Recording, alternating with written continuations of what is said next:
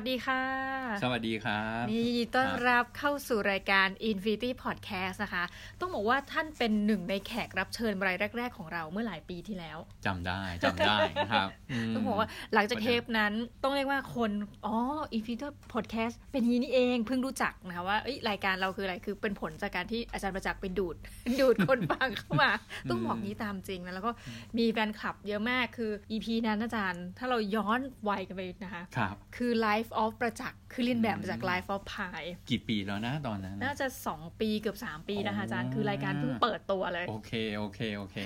อ่าแล้วอาจารย์ก็เล่าถึงเรื่องความเป็นแฟนบอลดูภาพยนตร์ของอาจารย์เนาะแล้วก็แบบชอบอ่านหนังสือเล่าถึงชีวิตส่วนตัวของอาจารย์ แต่วันเนี้ยเราก็คือไปไกลกว่านั้นมาหน่อยหนึ่ง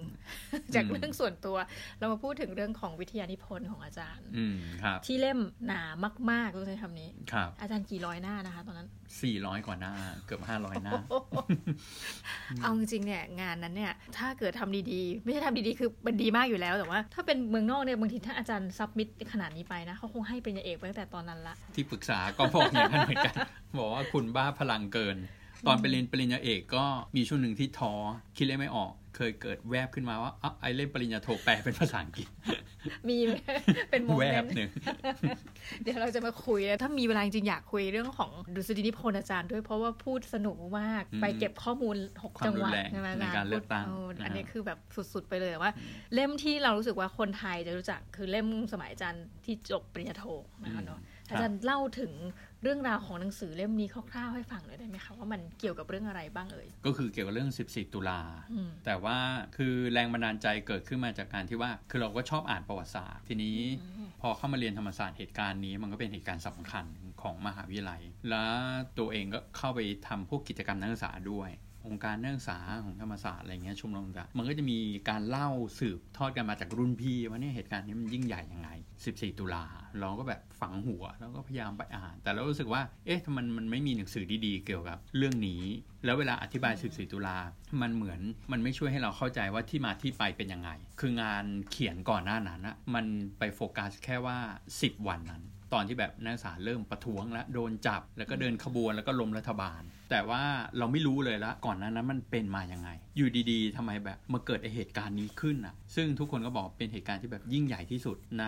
ประวัติศาสตร์ไทยในแง่ของการต่อสู้เพื่อประชาธิปไตยอืมมีคนตั้ง5 0 0แสนคนใช่ไหมออกมาบนท้องถนนนะ ตอนนั้นเราก็ถามคำถามง่ายๆ ตอนเรียนปริญญาโทว่าอยู่ดีๆอะสังคมที่มันเงียบมาตลอดเลย ถูกปิดกั้นมาเป็นเกือบ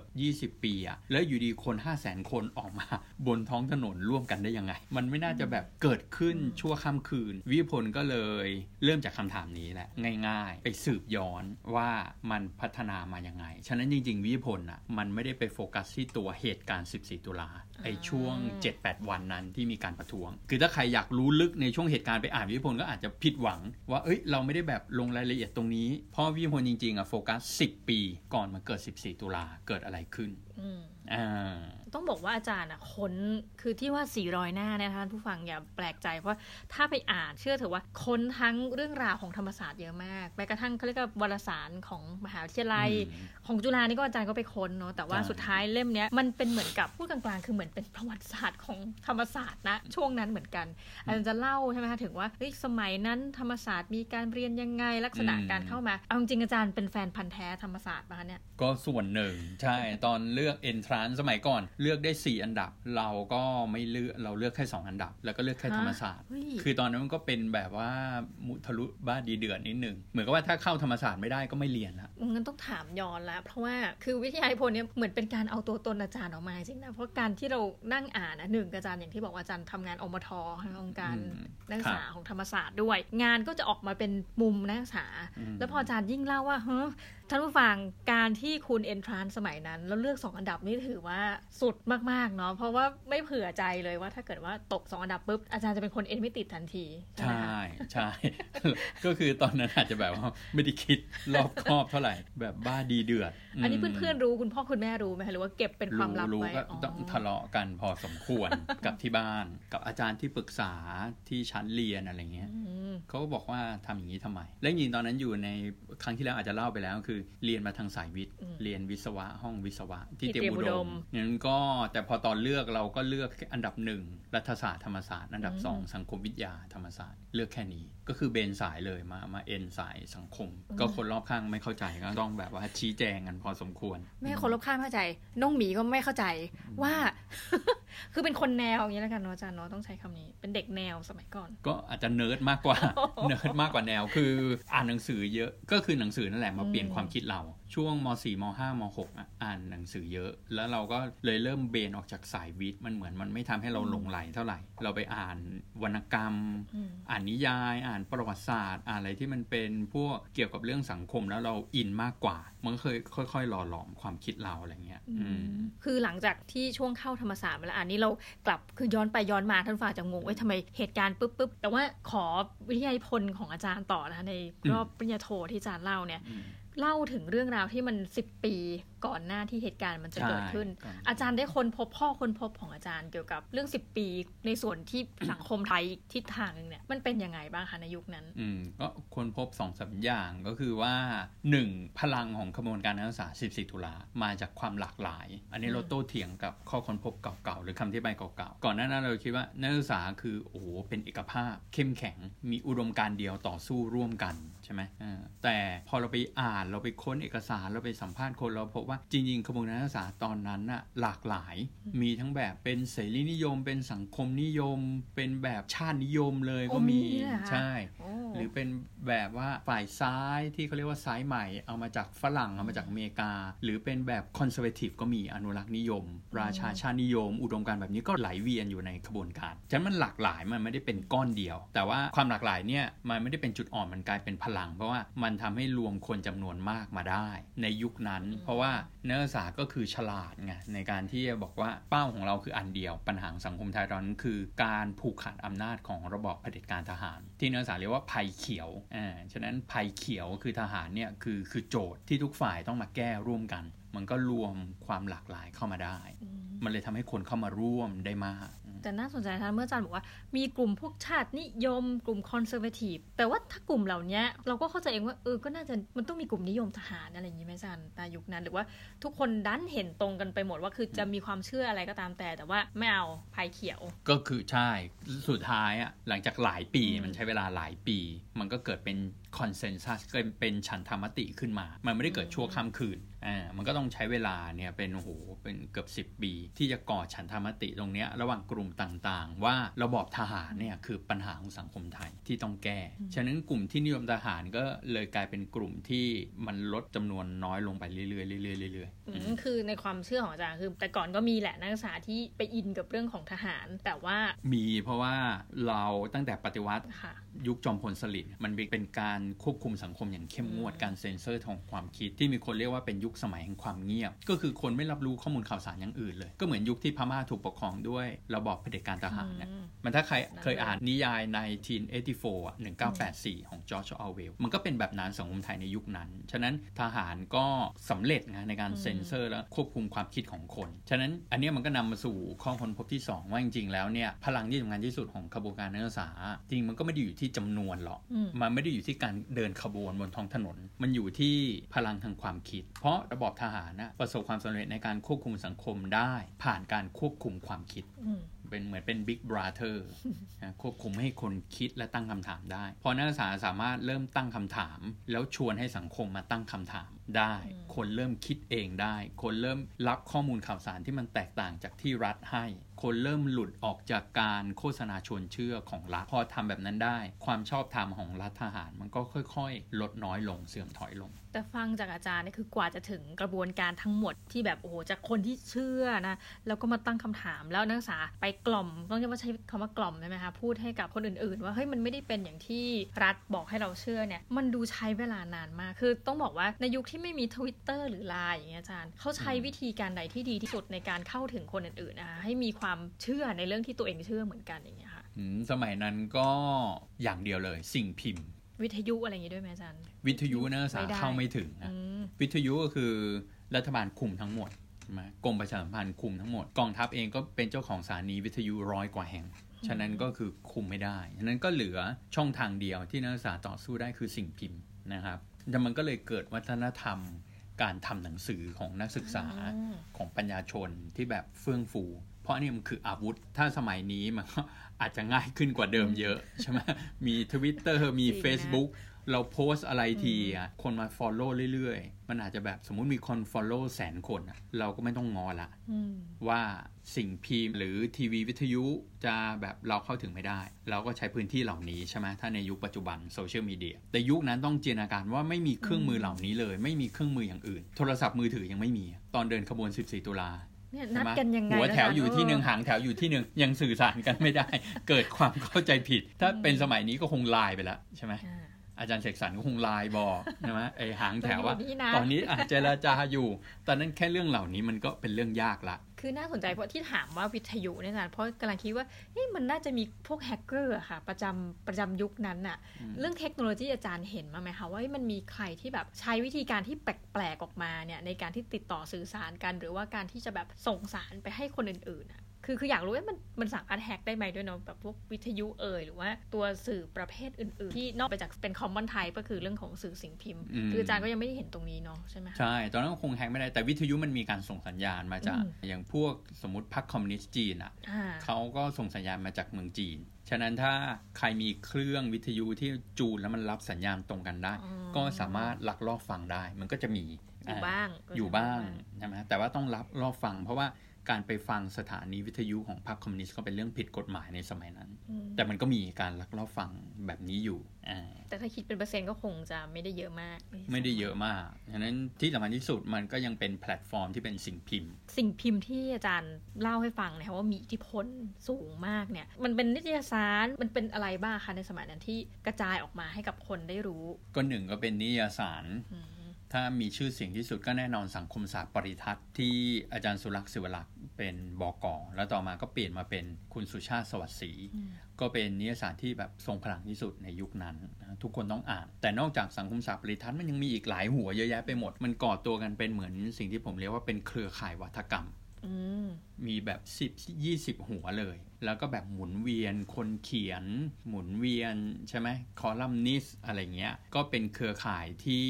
มันค่อยๆ ขยายตัวขึ้นไปเรื่อยๆ ใช่ไหมเกาะเกี่ยวกัน แล้วก็อีกอันหนึ่งที่สำคัญคือหนังสือเล่มระบาดเป็นว่าทำหนังสือเล่มระบาดคือนักศึกษาทำเองเขียนเองพิมพ์เองขายเอง ยุคนั้น แล้วขายถูกมากก็เหมือนแทบจะแจกฟรีอะ ก็คือขายบาทเดียวเงี้ยนะครับ ก็กลายเป็นแบบที่นิยมมาก คือเล่มที่มีชื่อเสียงที่คนอาจจะได้ยินคือบันทึกลับจากทุ่งใหญ่อืมอ่ามันมีเคสทุ่งใหญ่ แต่ไม่ใช่ทุ่งใหญ่เสือดำเนี่ยนะของเราค่ะตอนนั้นทุ่งใหญ่ ก็เข้าไปในทุ่งใหญ่อืมใช้เฮลิคอปเตอร์ของรัฐ ปรากฏว่าเกิดอุบัติเหตุ เครื่องบินตกแล้วก็เลยซากสัตว์อะกระจายเลย แต่สังคมมาโมโหตรงที่ว่ามารับรู้ว่าคนที่บินเป็นเฮลิคอปเตอร์นั้นน่ะก็คือลูกของผู้นำนั่นเองอืมอ่าพันเอกนรงค์กิติขจร ใช้ทรัพย์สินราชการไปใช่ไหมไปแสดงความ enjoy สุขส่วนไป yourself อย่าง enjoy นั้น yourself อืมใช่ แต่สื่อส่วนใหญ่ก็ไม่กล้ารายงานข่าว นักศึกษาเนี่ยก็พิมพ์เล่มนี้ออกมา บันทึกลับจากทุ่งใหญ่อ๋อ แล้วก็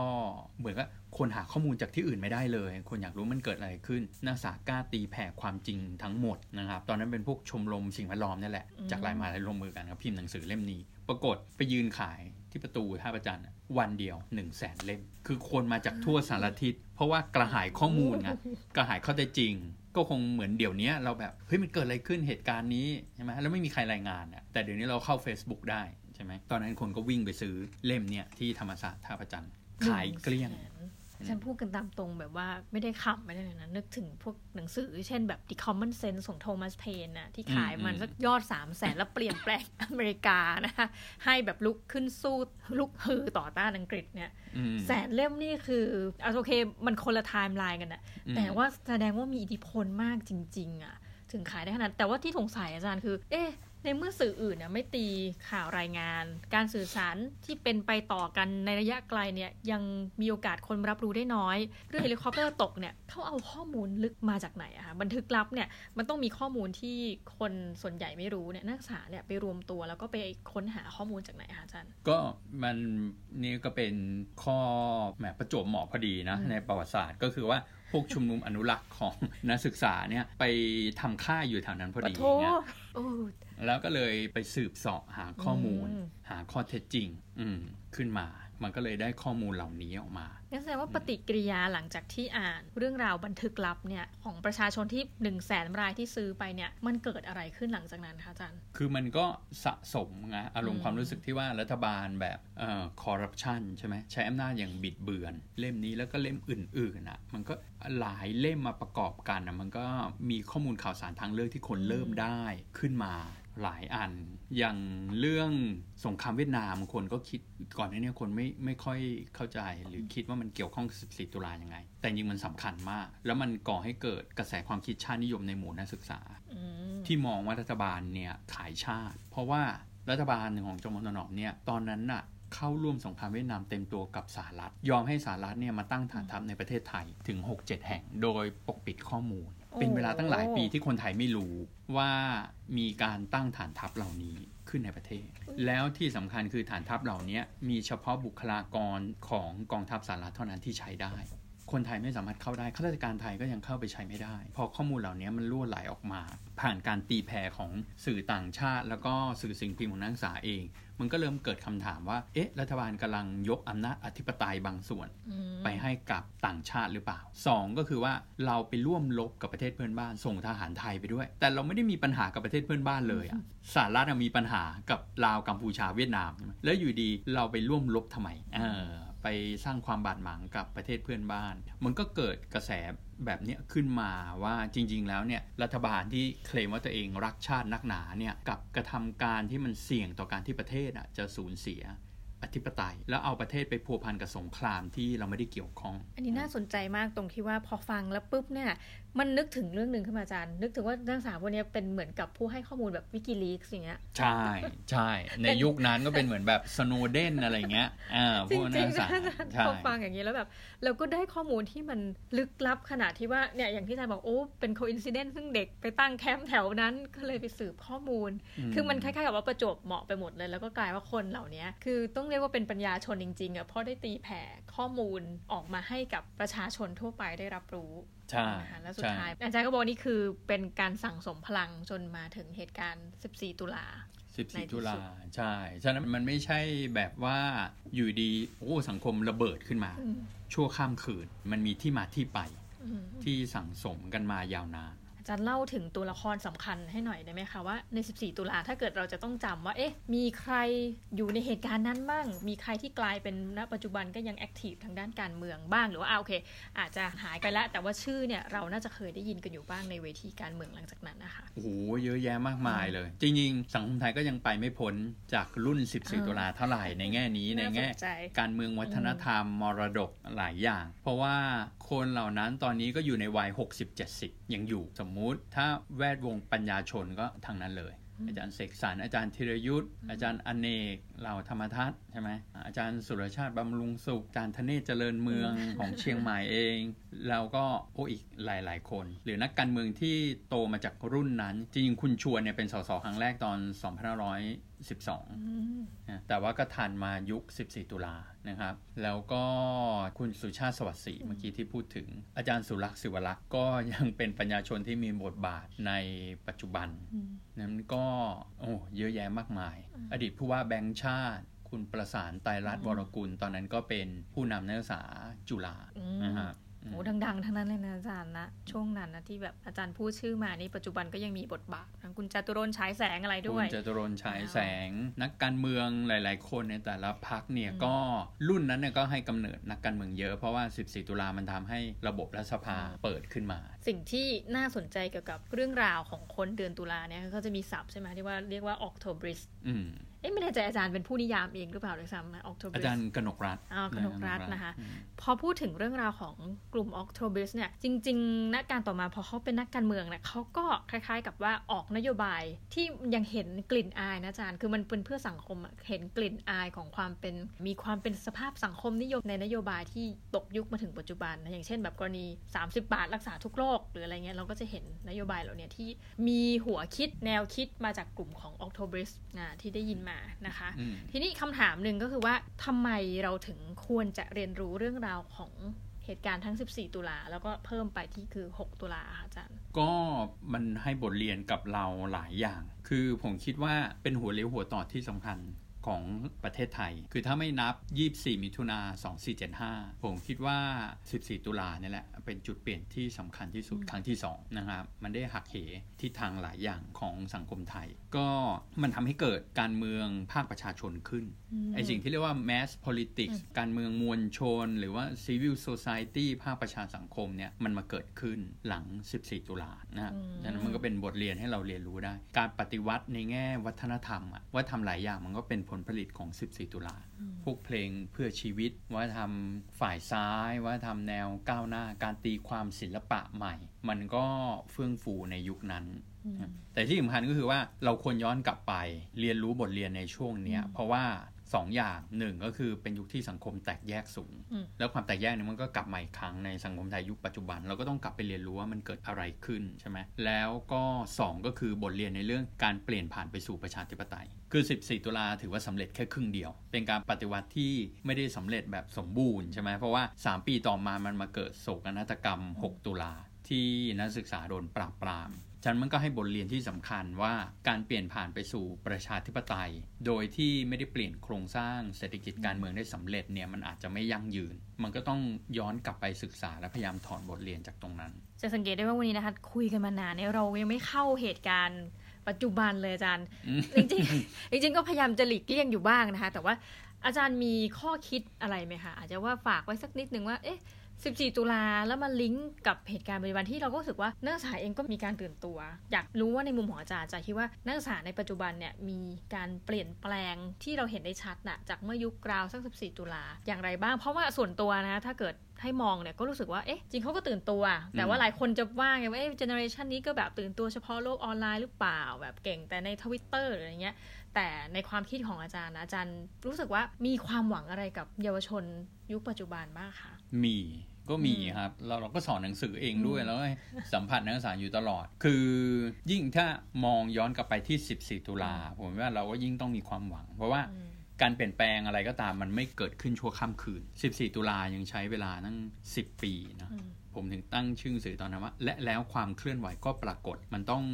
สั่งสม ฉะนั้นก็คือว่าเราก็ไม่ควรต้องไปหมดหวัง ใช่ไหมเพียงแต่ว่ามันอาจจะใช้เวลายาวกว่าที่เราคิดนะแต่สุดท้ายความเปลี่ยนแปลงว่าจะเกิดขึ้น ถ้าเราทำงานต่อเนื่อง แล้วก็สองก็คือว่าเรายิ่งต้องมีความหวังเพราะว่าโลกในยุคปัจจุบันเนี่ยจริง ๆ แล้วคนรุ่นใหม่อะมีเครื่องมือหลายอย่างที่มันทันสมัยกว่าคนรุ่นก่อน เมื่อกี้เราพูดถึงเรื่องการสื่อสารนะสมัยก่อนเราสู้กับรัฐบาลจอมพลถนอมมีแค่สื่อสิ่งพิมพ์เองนะ ต้องมาเขียนหนังสือพิมพ์หนังสืออะไรเงี้ย สมัยนี้จริงๆ เทคโนโลยีการสื่อสารนะมันทันสมัยกว่าเดิมเยอะ เราก็ต้องใช้เครื่องมือเหล่านี้ให้มันพลิกแพลงให้มันมีประสิทธิภาพ ในการที่จะเปลี่ยนแปลงสังคม แล้วก็คือต้นทุนมันก็ต่ำใช่ไหมในการทำสิ่งเหล่านี้ ทุกคนก็สามารถเป็นสื่อในตัวเองได้แล้วก็ 3 ก็คือถ้าบทเรียนจาก 14 ตุลาก็คือว่าการเปลี่ยนแปลงใดๆก็ตามจะเกิดขึ้นเนี่ย มันก็ต้องมีการสร้างแนวร่วมที่มันกว้างขวาง แล้วก็สื่อสารกับสังคมเยอะๆ สุดท้ายจะโลกออนไลน์ก็ได้จะอยู่ในโลกออนไลน์ก็ได้ แต่ว่าคุณต้องทำงานทางความคิดเพราะผมบอกแล้วพลังที่สำคัญที่สุดของนักศึกษาหรือคนหนุ่มสาวคือพลังทางความคิดพลังสร้างสรรค์ อันนั้นคืออาวุธที่สำคัญที่สุด และปริมณฑลที่สำคัญที่สุดในการต่อสู้คือปริมณฑลในทางความคิด ถ้าเปลี่ยนความคิดของสังคมได้ก็เปลี่ยนการเมืองได้ ก็นั่นเป็นสิ่งที่อาจารย์ประจักษ์อยากจะฝากไว้นะก็คือเอาจริง ๆ คือเหมือนกับการสื่อสารเนี่ยมันก็แค่เปลี่ยนจากรูปแบบออฟไลน์นะขณะนี้เด็กก็มาออนไลน์มากขึ้น แต่อาจารย์ก็รู้สึกว่า เด็กเองก็มีความหวังกับเยาวชน ที่ว่าเอ้ยอยากจะเปลี่ยนแปลงอะไรคุณก็สามารถทำได้และทำได้ง่ายขึ้นด้วย ในต้นทุนที่ต่ำลง ใช่ เราไม่ต้องก๊อปปี้14 ตุลาทั้งหมด มันเปลี่ยนไปตั้ง 40 กว่าปีแล้ว เราเรียนรู้บางอย่างใช่ไหมแล้วบางอย่างเราก็เอามาประยุกต์กับปัจจุบัน หลายเรื่องเราเราไปได้ไกลกว่า เราทำได้เก่งกว่า อืมยุคเก่า จริงนะอาจารย์ถ้าพูดถึงก็นักศึกษาเองก็โอเค อาจจะมีความเป็นปัจเจกกับบุคคลเยอะขึ้นในการที่จะแสดงออกนะคือกลายว่าตอนนี้ทุกคนแสดงออกหมดนะอืมมันก็พยายามต้องไปดูกันว่าเอ๊ะใครจะอ่านของใครมากกว่ากันนะแบบถ้าดูตามทวิตเตอร์เอ่ยตาม Facebook เอ่ยแต่ว่าสิ่งที่น่าสนใจก็คือว่าเออเขาก็มีการช่วยกันเหมือนกับ เราจะเรียกว่าเป็นเหมือนกับพวกพลเมืองนักสืบชาวเน็ตเนาะอืมมีการเปิดอืมโปงเอกสารหรือว่าเรื่องราวต่างๆ ที่พยายามจะทำให้การทำงานของรัฐบาลน่ะโปร่งใสขึ้น ด้วยการเป็นเหมือนกับหน่วยตรวจสอบใช่นะระดับหนึ่งหรือหน่วย ถ้าไม่ได้ตรวจสอบก็คือตั้งคำถาม ใช่อืมใช่นะคะถ้าสมัยนี้ก็อย่างที่บอกว่าวิกิลีกมันก็ดูทำงานได้ง่ายขึ้นเมื่อเทียบกับยุคก่อนเนอะอาจารย์เนาะใช่ ซึ่งในแง่นี้มันก็เป็น active citizen แล้วอืมก็เป็นพลเมืองเข้มแข็ง คนรุ่นเก่า หรือคนที่แบบโตมาจากยุคอดีตอะเราก็ไม่ควรไปแบบเหยียดคนรุ่นใหม่ใช่ไหมอ่าหรือเหยียดความเคลื่อนไหวในโลกออนไลน์อืมมันก็เป็นการต่อสู้แบบหนึ่งอื มมันก็เป็นปริมณฑลที่สำคัญในตัวของมันเอง ไม่ใช่มันไม่มีความหมายอืมอืมแต่มันแค่เปลี่ยนรูปแบบในความรู้สึกของอาจารย์เออมันแค่เปลี่ยนรูปแบบอืมใช่ไหมแล้วก็คือ